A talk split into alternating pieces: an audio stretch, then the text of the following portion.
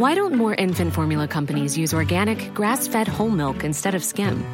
Why don't more infant formula companies use the latest breast milk science?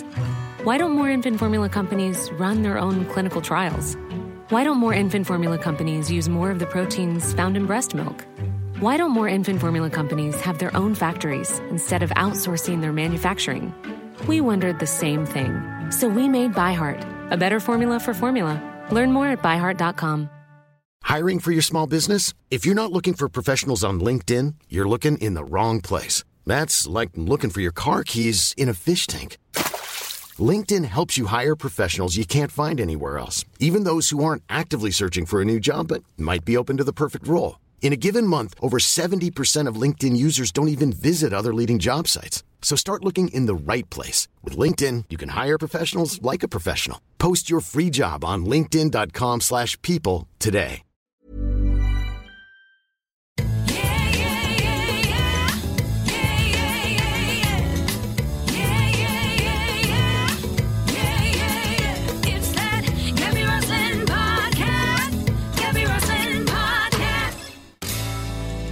Hello and welcome to Reasons to Be Joyful. I hope you've had a lovely summer and have been enjoying the podcast. Remember, if you've missed any of our episodes, you can listen at any time you like for free. Recent guests include Dame Harriet Walter, Jake Shears, Martin Compston, Lenny Rush, Diane Morgan. On today's episode, I'm so excited to welcome an actor whose work I absolutely love. From The Night Manager to Rogue One, and most recently, the following events are based on a pack of lies, which you can find on iPlayer and is absolutely brilliant and terrifying, which, of course, we will be discussing today. I am, of course, talking about the wonderful Alistair Petrie. I hope you enjoy it. Yeah, yeah, yeah, yeah. Oh, we're rolling. Good. Oh, good. Okay. There we are. We're talking about sizes of heads. The size. No. So Yes. we start. Alistair, um, we, there's so much to talk to you about, apart from the size of your feet. Okay. But I've just taught you something you didn't know. You so did. from your wrist to your elbow on the inside Yep. is the same length as your foot and your hand span from the toe to the top of let's look. Okay. Okay. All right. Right. I'll your do it. when I can. No, you can do your hand span now as well. From if you spread your from your third finger and thumb, right? That's the same span as your foot. Oh, have you Mm, got very short arms oh, or small hands? Okay. If we're having a fact off, this is something I found recently, which I called absolute bullshit on the other day. Um, was a friend of mine said that you know you have a do you have a dog? I did. My husband's allergic, so Okay. I've had dogs all my You life. You have, okay. Yeah. So dogs, when they go into, so they're on a walk in the countryside and they go and do their business and they kind of disappear, hopefully, into the woods rather than doing it right in front of you, um, which my dogs, I got to do. They wander into the woods and then they look around a bit and then they circle a few times and you go, oh, I know what's about to happen. And then they do their business. Yeah. And the reason is, is that they have an internal GPS system and they're looking to point north when they. So if you see a dog, when they What? when it, I know that's what I Sorry. said. So when you get A into a when you get into when they get into a north. basket, you know, you see sometimes dogs, you think they're just trying to find the comfy spot and they're circling, circling, circling, and they get and they plop down. It's actually their internal GPS system trying to find north. They don't necessarily find it, but that's what their internal GPS is trying to do. Who told you this? Um, uh, a chef, actually, a very famous chef, told me that last week. And do you believe this famous chef? Yeah, because I googled it. Um, other search engines are available. Uh, I looked it up, and uh, he was right. But what happens in the night if you move the dog without waking the dog? If you turn their bed around, will they wake up disorientated? Well, because I've never got up in the middle of the night and moved my dog in a circular direction because I'm not psychotic, I don't know. But I'm now going to try it. Please try it. Okay, Um, oh, report back. talking of psychotic, what a perfect way to go into what a terrifying drama you were in with the longest title in the history of the world. Oh, that's a very good segue. Uh, I love that. Yeah, every, the, it's, The following events. following are based events on are a pack based of on a pack lies. of lies. Yeah. What an extraordinary drama. And it is so you and I um, met on the radio show a few weeks ago, and I said to you it's going to be the drama that everyone's talking about, and everyone is talking about it. And I, it's so annoying because I boxed it, box setted it, Yeah. box set, whatever the word is. Yeah. I watched it the whole lot because I couldn't stop. Mm, that's good. I wanted to know what was happening next.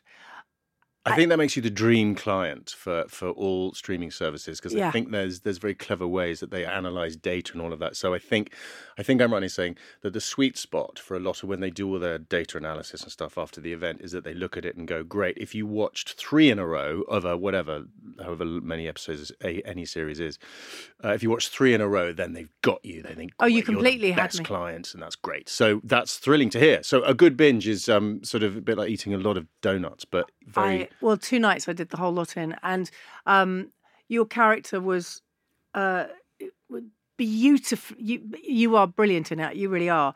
Um, beautifully portrayed, but showing vulnerability, uh, but tr- truly evil, Mm. but so clever. And we we hear about cons all the time. I mean, this is obviously this is a drama, but we hear about these stories all the time. Mm. Um, just fascinating to play for an actor. Surely this is the the dream role. I mean, you've had many dream roles. No, no, it is. I I, I, agree. Um, it, it, on the face of it, you you. I mean, I, I remember Robbie, who did the first block, first three episodes, directed the first three episodes. He said, um, he said, he said rather brilliantly. He said, "We're going to have to." Are you up for doing lots of different types of takes? Because in a way, because there's so many layers to who this guy is, um, we'll do various different types of takes. Tonally, we'll you know we'll do serious and funny and all the rest of it. He said, "Are you up for that?" And I said, "That's just a dream director, rather than going just that's great and then move on, or do it like this, move on." But you got we got to play, which is a word that I think actors love to use a lot. Basically, given the time constraints that you have when you're shooting any kind of television drama, but um, it was very much um, I brought what I was bringing to it, and then he would say, "Try this," and he would throw in these suggestions. Some would work, some necessarily wouldn't, but that's the whole. That's the joy of doing, you know, what we do. So it was, it was a phenomenal experience. But I think playing him, I actually narrowed it down to one thing, which was I decided rather than play a lie because he lies all the time. I decided that he basically believes in the moment that he's saying something, he believes every single word that he says. So you That's what I was basically, gonna say. yeah, Yes. he does, and Yeah. he has to in a way. So, um, you know, lesson one, day one of drama school is um, play the truth of any given situation, and then and then you're sort of up and running really, and that's what I decided to do. So in a way, I kind of someone who's so enormously complex, I sort of simplified it to to basically what he says in the moment. He fundamentally believes is absolutely true, and then you kind of build from there.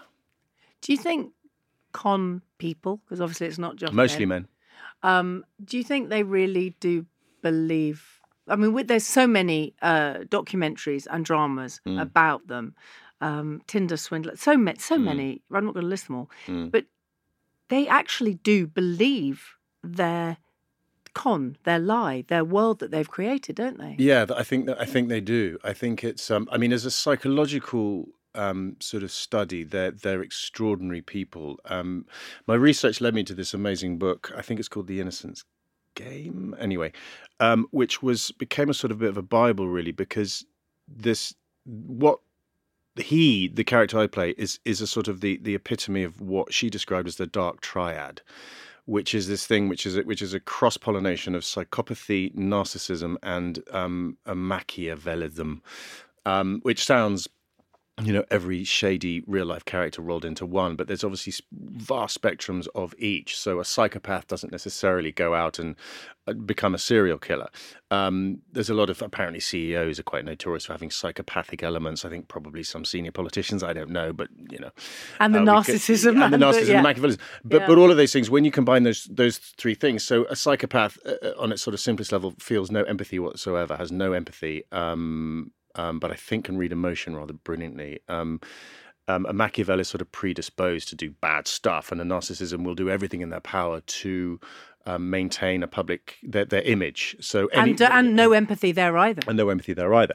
So you combine all those three together, and then you've got someone that fundamentally, um, I mean, if you look at, you know, if you do look at certain politicians, they can be enormously convincing because you think you cannot possibly believe what you're saying. You cannot believe it.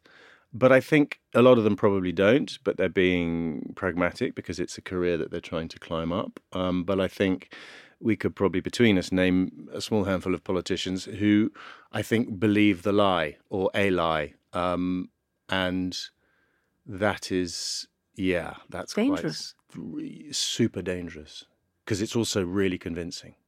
When you watch back. I mean, I love that. Just before we started recording, you said you actually watched the episode from beginning to end that was on TV last night. Do you do that often? Are you able to? No, I, think it's harder as you get older because you start going, "Oh my god, where did the years go?" But um, no, I like to. Um, a lot of when you ever do a TV or drama or film or something, they usually have a cast and crew screening, which is the first thing that is on offer for you to see the work. So you're naturally incredibly curious to see it. You see bits when you're doing kind of post production dubbing and stuff. But usually, um, and very sweetly, they decide to have cast and crew screenings even of a piece of TV and throw it on a vast cinema screen, um, which you, you go to because you're fascinated to see what the work is and what's been done. Also, to sort of have a kind of happy cast crew reunion, and that's always quite a laugh.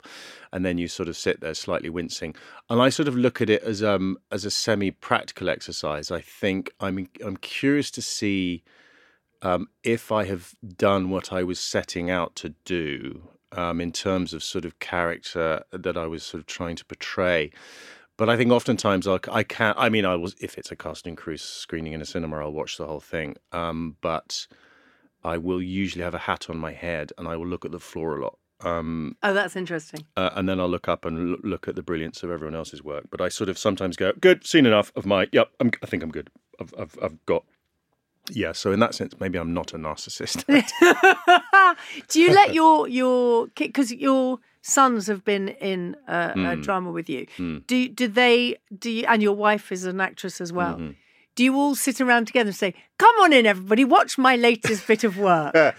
uh, no, I, I let them. Fi- I, they're fully aware that it's on, um, inevitably. So, no, Do they watch it? Yeah. Oh, yeah, yeah, yeah, yeah. They do. Um, yeah, they do. But inevitably, they sort of um, the way we consume TV is, you know, I think if it'd been a few years ago, would have been like, all right, come on, here we go. It's eight o'clock. Let's all sit down because it's your only chance to see it. And now they don't. They they kind of grab it as and when. That's how we all consume stuff. So um, they. Uh, I mean, my my my my two twin sons um, have uh, are in the states at the moment. They've been in there for four months, and so they. Uh, I don't think they've seen Pack of Lies, but they'll be back. They're flying back tomorrow, actually, and uh, hopefully in their jet. Are they working? It. They are. They're working on a ranch. Yeah. Oh, not not acting. Yellowstone style. No, no. They're, They're um, working on a ranch. yeah, double denim and ten gallon hats. Oh my I know, word! it's pretty cool. What an amazing thing! I know it's amazing. Is that post A level? No. Uh, yeah, we're post first year of First um, year of uni. university. Yeah, so um, yeah, four months working on a dude ranch in uh, the beauty of Montana. It's pretty. But good. how wonderful that they to get that they're together. They still want to do that. yeah, it's together. it is gorgeous. Um, it, when uh, I've got three sons, so um, my eldest is now twenty three, uh, and he's a VFX genius. But um, the other two are just sort of. I wasn't ignoring him. I was No, going no, to no, come to no. him. I promise. I wanted No, I'm, con- I'm contextualizing. I'm contextualizing only to, only because this this this kind of extraordinary thing happened with us.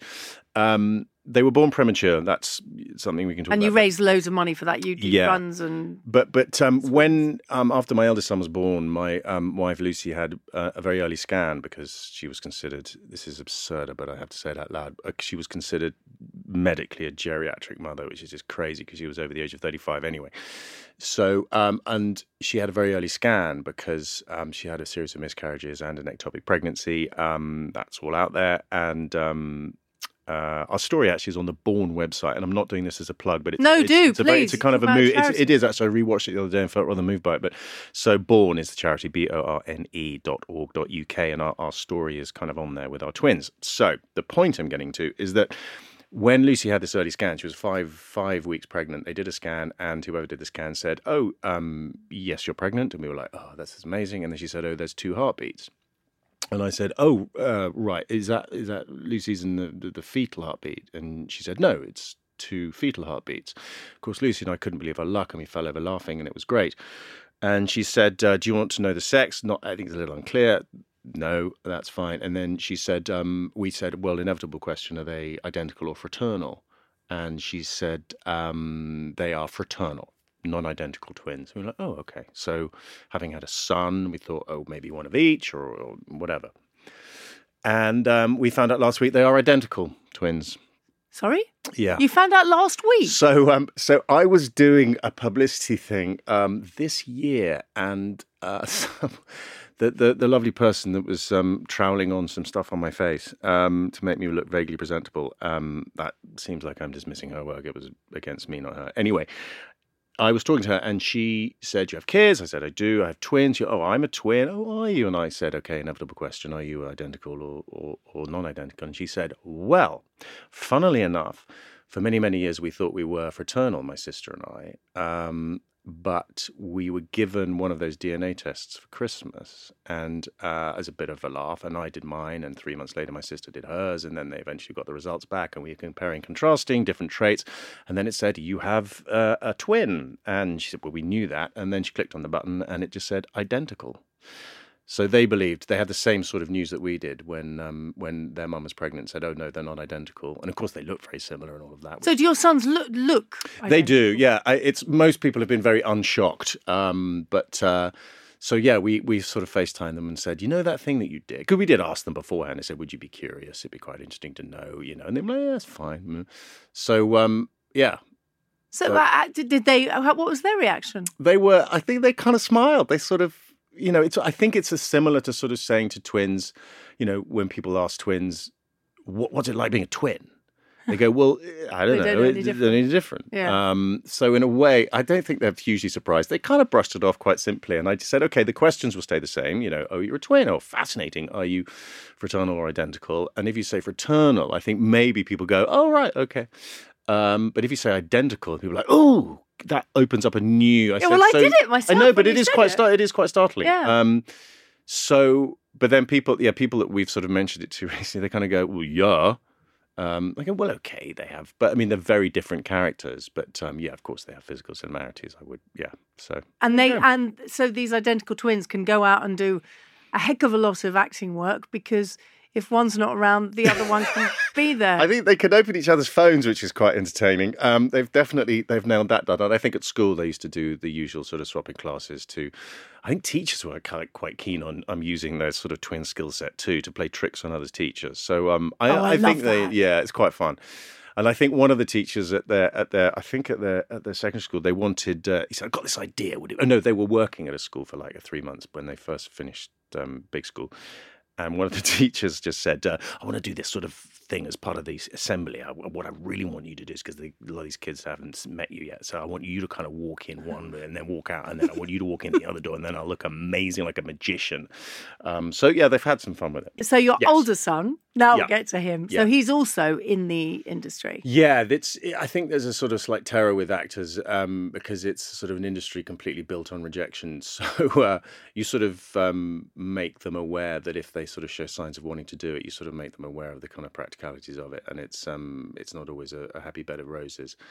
Uh, but I've always had this mantra of that that that if like other parents and stuff have said to me, you know, can you give my offspring advice? They quite fancy, you know, going to the acting game. The first thing I say is, you know, is it is it uh, is it the only thing you can conceive of doing? You know, is it plan A and that's it? And uh, if they go, well, I'm quite interested in marketing, I go, oh, that's interesting. Well, let's talk about that. And then usually they kind of start to go. But then I was having a conversation with a friend's um, uh, son the other day, literally three days ago, and uh, he's just laser focused. He just, I just said, yeah, it's all I want to do. And, uh, you know, he's done lots of stuff at school and he's consuming it. And I said, okay, then here we go. Um, but with my boys, it's yeah, they're kind of they're going to be in the industry, but I think in different sort of um, Different different, arenas, um, which is great. Uh, but it for you, I mean, for them, they've seen their dad be in many things from Hmm. Star. We have we have to talk about Star Wars. Hmm. That's my my sixteen year old said you have to talk about Star Wars. I Okay, I will. I will. I promise. Uh, but you from Star Wars to Night Manager to to the, everything that you're in, um, things are you know around the world. Um, so for them, it's a job, Yeah, but they see, and it's a job that you have been yeah. constantly. I think I think in. they what they see. I think what they I hope that they see is hard work. I that's what I hope they they sort of take from it. And I never take any of it for granted. I'm not blasé about the work I do. I'm not cynical about it. I'm trying to get bitter about something if something doesn't go your way. And I also think they also see the flip side, which is, you know, when there's something, you know, a, a part that doesn't come your way, which you really wanted to do, and they see that you know slightly metaphorical sort of banging your head on the desk. Has that happened to you? Yeah, it, yeah, it has happened to me, um, and uh, it was almost me not doing it. It was two of us in consideration. It went back and forth, back and forth, back and forth, and and they went with the other person, and I would happily say very successfully and rather brilliantly. And so now I look back on it and go, well, by not getting that, something else walked into my life professionally, which changed so many things, not in, ter- in terms of a career, but in terms of the personnel that I now know and are in my life. And so you think, wow, it's a very philosophical, But I like Yeah. that. That's a wonderful way to look at it because, I- like you say, you're not bitter. not at the moment, at that, that at the time, you're just going, you know, Yeah, why? it hurts. It hurt. It really hurts. Um, but it's I very personal for an actor, isn't very it? personal um, and it shouldn't be because all casting directors and directors making these decisions will always say it's not personal. It's not because you're not right. It's not because you're bad. It's just a thing. But that's very hard to sort Mm. of rationalize. It's a very because it's a very kind of esoteric um uh, yeah it's a but but equally um all of us go through it, but it is it's it's it's an industry built on rejection. It, it is the Instagram generation of um, you know all look shiny and fabulous, and you know you're you know sort of just go. I could don't talk to me for two days because I'm just locked in my office reading scripts. Um, and uh, you know happens from time to time, but a lot of times you're just going ha ha um, because that's the nature of it, and it never changes. It just morphs and moves and highs, lows, waves, and all that stuff. But you just, but I, but I love, I love what I do, and I was that kid that never conceived of doing anything else. So, um, you know, and there's so much to still to do, and I think that's also a, a, a lesson. I think I hope the boys see, which is a kind of a um, an up and at it energy and an excitement about the work that I do and whatever they do with their life. I think I'd like to have instilled in them this notion of if you conceivably find something that you love to do, um, then do it, and you and you have to figure out how to pay the rent. That, everything you've just said, I can I completely echo. And loving what you do, and we're all very lucky that we're in that We are, situation. and I think as a young, my nephew is um, is is beginning his career as as as an actor, but he's um, hugely talented. He has he has worked, you know, straight out of drama school and stuff, and was was brilliant to get into drama school. But he's also very practical about the notion of, well, you know what, I also have to work on a market stall because I need to earn pay the rent. Um, and I've got to keep the faith and resilience and all of those things, and it's bloody hard. But he's he's doing it, and um, and I think that's that's the other thing. You, you, you do what you love, but equally you've got to figure out a way to pay the rent, and that's also important. so important. Hey, I'm Ryan Reynolds. Recently, I asked Mint Mobile's legal team if big wireless companies are allowed to raise prices due to inflation. They said yes. And then when I asked if raising prices technically violates those onerous two year contracts, they said, What the f are you talking about, you insane Hollywood ass? F- So to recap, we're cutting the price of Mint Unlimited from $30 a month to just $15 a month. Give it a try at mintmobile.com slash switch. $45 upfront for three months plus taxes and fees. Promo for new customers for limited time. Unlimited more than 40 gigabytes per month. Slows. Full terms at mintmobile.com. Hiring for your small business? If you're not looking for professionals on LinkedIn, you're looking in the wrong place. That's like looking for your car keys in a fish tank. LinkedIn helps you hire professionals you can't find anywhere else, even those who aren't actively searching for a new job but might be open to the perfect role. In a given month, over 70% of LinkedIn users don't even visit other leading job sites. So start looking in the right place. With LinkedIn, you can hire professionals like a professional. Post your free job on linkedin.com/people slash people today. Let's talk about Star Wars. Sure. What's it like being a Star Wars? Rogue One. I mean, you're in really, it's really cool. It's really cool. It is pretty. It's quite live, it came, isn't it? came about because um, I uh, I got a call from my agent just going, "Oh, Gareth Edwards is directing this film, and um, would you? Um, he'd love you to be in his film, Star Wars film." I went, "Great." Um, I, my boys were a bit younger, so they were teens, earlyish teens, and I just thought, you know what? I said to my agent, I just said, just as long as I got a line in a scene, and I'm not kind of, you know, person on the left um, for for rows back, um, as long as I got a cool name and um, a line, and it means I can go to, um, you know, the local cinema when it comes out with my boys, and we can all just go, hey, and point at dad in a fleeting moment. I'm good. And then my agent said, "Oh, um, yeah, it's uh, it's going to be." I said, "I looked at," and they sent me the page of the scene, and I said, "Oh God, that's half a day's work. That's easy." And she said, "It's these. It's going to be somewhere in these dates." And we were going on holiday in, in the UK, a UK holiday, and I said, "Oh God," I said to my wife, "Listen, I'll pop back for half a day and I'll shoot nothing. It's going to be you won't even know I'm gone." Uh, and it turned into a year of my life, um, on and off a year, because um, these vast budget things, you know, the script changed, and then they go, "Oh, actually, that's yeah, you're quite useful." Okay, cool. Anyway, so I got my groovy name, and I got a lot more to do in it, um, and it was, um, yeah, it's brilliant. You And did you on- go to the local cinema? We did. Watch it? Oh, you did? Yeah, the very first time I was Yes. away. So they had a big fancy premiere at the Tate Modern, um, which I was very late to. I managed to make the party, but I didn't make the screening. Um, Oh, that's so showbiz. It was very showbiz. So I jetted in from wherever I jetted in from. You didn't. I did. Uh, you jetted in from another set. from another. I think. I, was, I Oh! think I was in Budapest. oh, darling, of course, of course. Uh, and uh, so I'm going to make it, I'm going to make it. And I arrived, and the screening was up and running. So they had two cinemas going at the Tate Modern, um, and it was quite surreal because everyone was watching the film, and I arrived, and there was just all these people who were dressed as stormtroopers that were lining this. It was like, hello, hello, odd. But there was, and they said, do you want to go in to watch the film? And I went, yeah, yeah, no, no, yeah, no. Uh, do I? No. Do I? Uh, mm, no, because I want to hear the plinky plonky music at the beginning that always plays at the beginning of Star Wars. So I said no. So I sort of leant on the bar for about um, 40 minutes and then it finished and then it came out. And the, the buzz was really good about it. But um, yeah, there's, it was, what was so good about it, amongst many, many things, because you're a part of something forever. You are part of something Yeah. extraordinary. But what was so brilliant about it is that um, the, oh God, there's so many good things about it. but- okay, you tell us. well, share the good things. This is reasons was- to be joyful, after all. it was there was there was this kind of insane moment where I was at a I was doing I did a, a, a I got invited to do a Star Wars convention I was really curious about. I said sure, great, love to, and you go and sign some stuff and you meet people. Um, and what was so gorgeous about the uh, the convention was that two things happened. One, someone um, had this pulled out this poster, and it was a 1977 of the original Star Wars film, and they'd mounted it, and it was a one with sort of um, Luke Skywalker with his lightsaber and stuff. Um, and they put it in front of me, and there was 500 signatures on it. It was amazing, and they, I was like, "Wow, look at that!" And it had everybody from Harrison Ford to Carrie Fisher to George Lucas. Oh, my I mean, word. just c- crew, um, people that had driven trucks. I mean, incredible. And they were go- they were compiling all this ex- this extraordinary document in a way. And I stared at it, and I just went, "Wow, that is amazing." And I was going, "God, look, there's Carrie, there's Harrison Ford, there's gee whiz, amazing."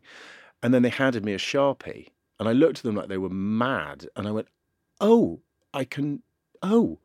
And I got to sign it, and that was a sur- that was a very surreal moment. But the second thing I found out about that I adored about this convention was that um, I think a lot of these conventions, like these comic cons, they're kind of slightly sniffed at, um, a bit nerdy and a bit um, a, a bit sort of uh, yeah, sort of slightly for odd people that kind of like going to see that stuff. But what was be- really beautiful about it that there's so many people, and I think a lot of not all, not all any imagining, but people who love the shows, um, be it Star Wars, be it whatever, um, um, Power Rangers, they're huge at Comic Cons. But what it does is it brings a community together. And I think a lot of people that go to these things, or some people go, f- are disenfranchised, and maybe they're not cool, whatever the hell that's supposed to mean. But they gather and they share stories, and people meet, and relationships are formed. And it's part of their kind of um, their sort of annual life, going to various conventions or just one convention to gather, to meet friends um, to hang out, share something that they absolutely love. And I found it the most brilliant experience just walking around and you just saw all sorts of people doing um, you know cosplaying and um, in little groups and their own different shows and they've got style specific ones but they've got other comic cons that do all sorts of different things. And i i was ju- i thought this is you know in life if we if we ever look for anything in life we look to be a part of something anything um, and I think that's very true about the you know the work that I do. I feel a part of something, which is a privilege. But I think those things as well are about being a part of something. They've they've found an amazing community and they love it. And all hail those I love that. events. Yeah, I, I think that's why I wanted to ask you about Star Wars because you were only very young when the first one came out. First film I ever saw in Yeah. a cinema. Really? Yeah. You never would. Well, maybe you did. Did you think I want to be in one of those? No, but I described it. I one day on set, I went up to Gareth Edwards and I said, "Do you know? Do you know what this is like?" And he said, "What?" I said, "Well, the first it was Salisbury. I was seven years old, I think, and I, I first film I saw in the cinema." And he was like, "Wow." I said, it, "It's like." It's like getting out of your seat and walking down the aisle of the cinema and then climbing onto the stage and then just walking into the screen. I said, that's what it feels like. This is surreal to me because also the setting of Rogue One was the same time as the 1970s. So all the props, they're all the same. And he just went, that's exactly how I feel. I And then- love that. And he then we went back to work. Well, he said, he said, Gareth said rather brilliantly that he did. He had to record before we started shooting shooting the film. He went to record James Earl Jones doing the voice in New York of um, Darth Vader, and uh, he's sitting in the booth, and you've got um, James Earl Jones in front of him, facing you know the other way, looking at um, I guess lines that were on a screen or something for him to record. And uh, he just said, "Can you imagine how that felt?" And you're just going, uh, "Thank you, James. Yeah, could you just do it one more time for me?" You're basically directing Darth Vader, and he said that was insane. Oh, I know it's very cool. So, but that was the that was the tone of the thing, and I think, and that was the other thing I wanted to mention about Star Wars is that a lot of these big budget films can feel kind of un, not very intimate in their working because there's so many people involved doing their jobs. Um, I did a film called Cloud Atlas, and it, it had a sort of a, a, a slightly different vibe. It was because it was so vast, and there were so many people involved, and so many producers, and it was apparently at the time the biggest independent film ever made in terms of finance but it felt sort of quite uh, it didn't feel as intimate the scale of it was so vast and people are going about their, their jobs and we were sort of dotted all over berlin but what they've achieved i think i think i can't only speak for, for rogue one but what was so amazing about it is that there was this kind of intimacy to doing it an intimacy to, to the working experience which made it such a it wasn't just yeah I popped in and popped out. It was this year of kind of a rolling the script was changing so we reshot a couple of things just to sort of tweak it and then we did some reshoots which are standard um, and uh, it was you do you feel very much a part of something pretty special and it wasn't just the the, the making of it uh, the being in it it's also the making of it. And that's the thing i just love about when you go on to um, you know any kind of set the best type of sets are the ones that are completely inclusive. And whether you're in for a day um, or whether you're in for you know three and a half four months everyone is is part of the same kind of ballet. So let's just um, you know it's it's going in for a day. I used to do you know you go in for a day and it's really intimidating. You know to do one line in a thing you're saying can you please conjure up an immediate character right here right now? That'd be great.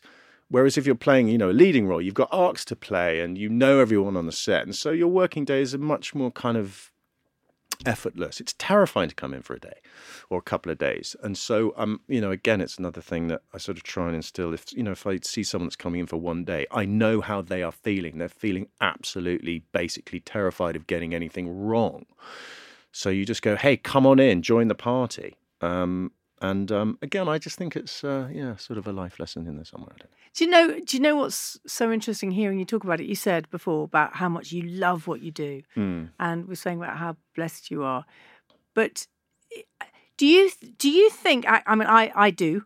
so I'll put it out there. I do think it's a, a proper job, and I think it's very important. And I think more re- recent times, I think people now realise how important it is for us to have that escapism, whether it's watching a nasty con man or whether it's watching Darth Vader. Or, mm, there's similarities in some way, um, but but whatever it is, we all need that. We need to be entertained, Yeah, it's yeah, and it so it is. It's something that we. It's a proper job. It's something we really need. I make a, I kind of always, um, I sort of make a sort of de- self-deprecating sort of joke, and I, I don't really believe it, but I always say, you know, acting was not a job for grown-ups, um, but I think it really, really is because I, I think to your point, I think you're, you couldn't be more right, um, because it was illustrated rather brilliantly in the pandemic, which was the notion of what what did we do? What did we do during the pandemic? Okay, we were all at home, but we without trying to sound too poetic, we all sought stories. We we needed stories because stories help us understand our place in the world. They hold a mirror up to us and tell us. They, they help us understand things. Um, and actually, I did a talk at a school um, not that long ago, and I actually was curious. I said, well, I knew the answer because it was obvious. I said, okay, who in the last um, week um, has either listened to a piece of music or read a book or um, uh, watched a TV show or listened to a podcast or whatever. How many in the last week? How many of you done that? And of course, everyone puts up their hand um, because we search out those things because they make us feel certain things. They make us feel safe. They make us feel, um, you know, drama at its best, stor- storytelling at its best holds a mirror up to who we are and tells us who we are. It reflects things back at us, um, and it just it helps us understand the position uh, where we are in the world. And it may, and I think the thing of feeling safe, and I think it makes us feel things. And I, I remember a friend of mine who just said, I don't want to go. Yeah, I mean, it's a long time ago. He said, I don't want, I'm just going to cinema to be entertained. I don't want to go see heavy stuff about that. And I said, dude, that's fine. That's fine. But, um, you know, the serious things um, also help us understand emotionally um, who we are and where we are and what we should aspire to be. And so I think stories and, and, and we do it instinctively. Yeah. We all listen to music. We all watch TV. Yeah, escapism is as valid as anything else, but stories are incredibly important, and that's what we we we searched out. We were lost during the pandemic, um, and I think you know the hangover from that is still is still curious. And whether it is to escape or whether it is to learn something about ourselves, then stories are everywhere, and that's why it is completely a job for grown-ups.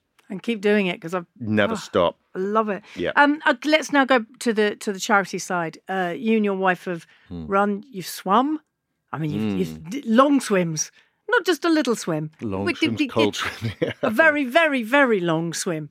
Um, how long did? What was the the longest that you did? Well, we um when the This was for Borne. Yeah, for Borne. Yeah. Yeah, the charity um, um, run by the very amazing Professor Mark Johnson. Um, he so we we decided that after our twins were sort of had been you know born prematurely and very nearly losing one of them. Um, They were very. They were very. very tiny. Yeah, they? they were. Yeah, um, they were ten weeks early. Very tiny indeed. But um, we decided, okay, great. So we said to to the hospital, um, what what do you need? We'd love to do something to raise some money for you.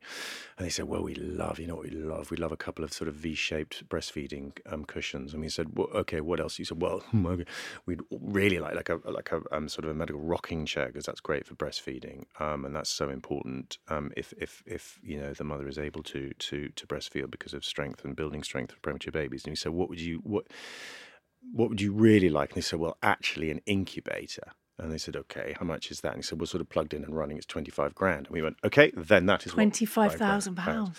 He said, what, and also just as a quick sort of back up to that, and why that was so perfect is that when they were, when Lucy went into labour, um, she was taken to hospital in South London, and um, they were desperately trying to slow down her, her labour. I think, I think, I think it's for every hour that the babies can stay in after labour begins with prematurity. I think it gives you another, effectively, with this certain type of drug that she was given.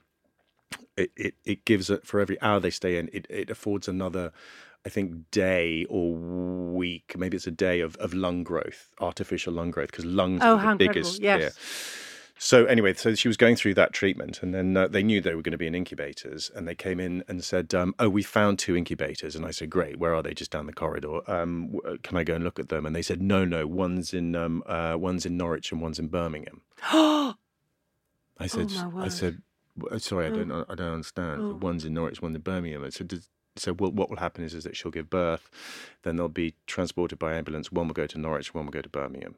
I said, well, how does, I don't understand how that's going to work. And they said, well, the way it works is there's a list of emergency um, on our computer, constantly updating of where um, incubators are available. Um, and obviously, there's not an infinite amount of incubators. And Apologies, in my naivety, I had no idea about this. so, so two have come up, and so that's what we're going to need to do. And I sort of panicked and said, "Well, how, how? But they need to be together, um, and also so Lucy can do what she needs to do in terms of being present, in terms of uh, if she's able to breastfeed, and and just we how okay right." And then amazingly, well, not amazingly, but I had this thought. I said, "What about the Chelsea and Westminster Hospital?" Um, because, and they said, "No, there's nothing available there because there's nothing on the on the screen." So I said, I had a friend of mine, um, sadly, sadly now no longer with us, but he was a craniofacial plastic surgeon, um, and, and an absolute genius, and, and worked on children both here and and in um, you know developing countries to I know who you're talking about. He was an amazing man. amazing Martin Kelly. So I phoned Martin, um, and just uh, and this was about eleven o'clock at night, and he said, "It's not it's not my department, but leave it with me. Um, I'll see what I can do." And then, hugely luckily, about five, well, however long later, um, the person that had been studying the screen, when I'd mentioned it to the people at this South London hospital, that I was going to phone a friend of mine who was a surgeon and just see if there's anything that he could do at all, um, they said, "Oh, it actually gave us the thought that we could." So we called the Chelsea and Westminster Hospital just to our spec, if, even though it wasn't listed on the computer screen that there were any incubators there. Do you, you don't happen to? And they said, "Yeah, two have just come free." and she went, "Book them, we'll have them." So we were extraordinarily lucky. So yeah, so that was a thing.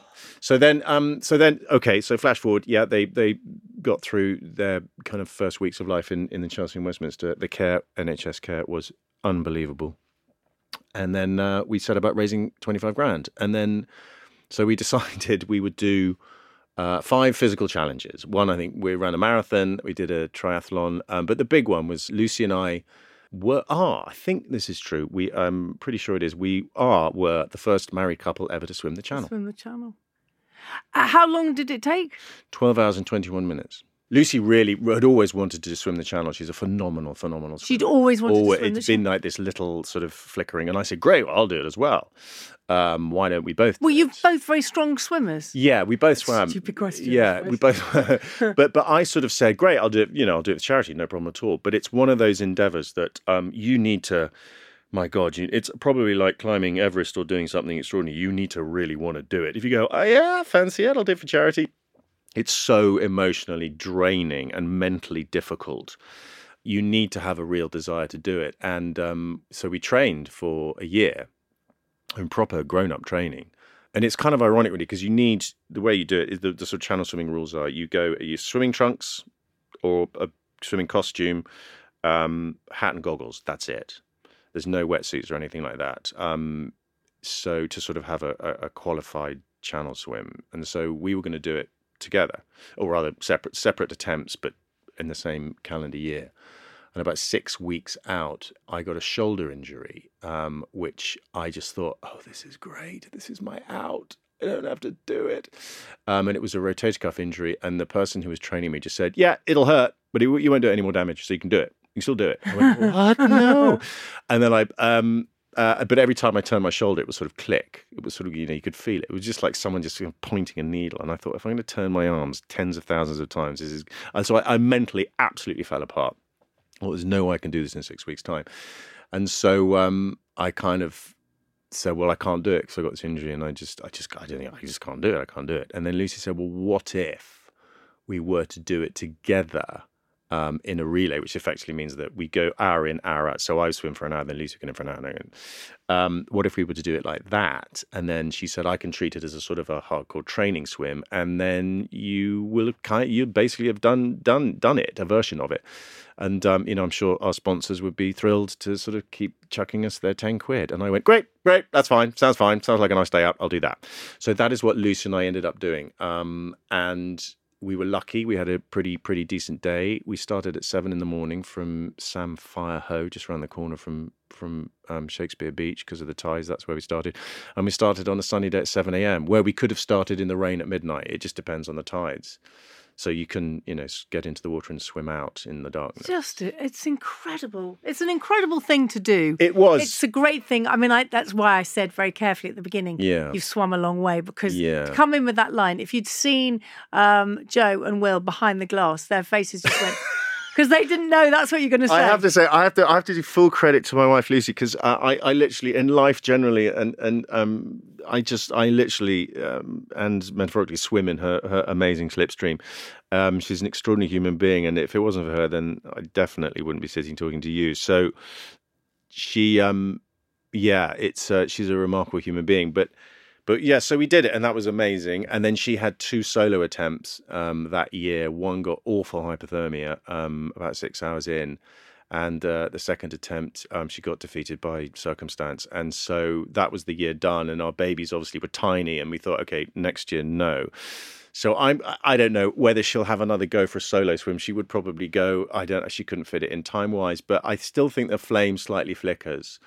Um, even though she would say it probably doesn't. So I don't know. I I I'd I'd I'd, I'd love it actually if um. Would you do it again? No, God no. That was no. quick. That was a quick no. No there we go. No desire to do it whatsoever. Lucy, you're listening to this. I hope. No desire. We did it, and it was an amazing experience. But to be the first married couple to do, ever to do it is kind of fun. That's fantastic. yeah. So what a line. um, So you've done Star Wars, you've swum the English Channel, Yeah. you've played a really nasty con man. yeah. Um, so much more still to do. Alistair, thank you so much for being on the podcast. My God, it flew by. I've spoken far too much. No, Thank that's what we you. wanted. If you didn't speak, it wouldn't work. That's true. I loved it. Thank you so much. Thank you.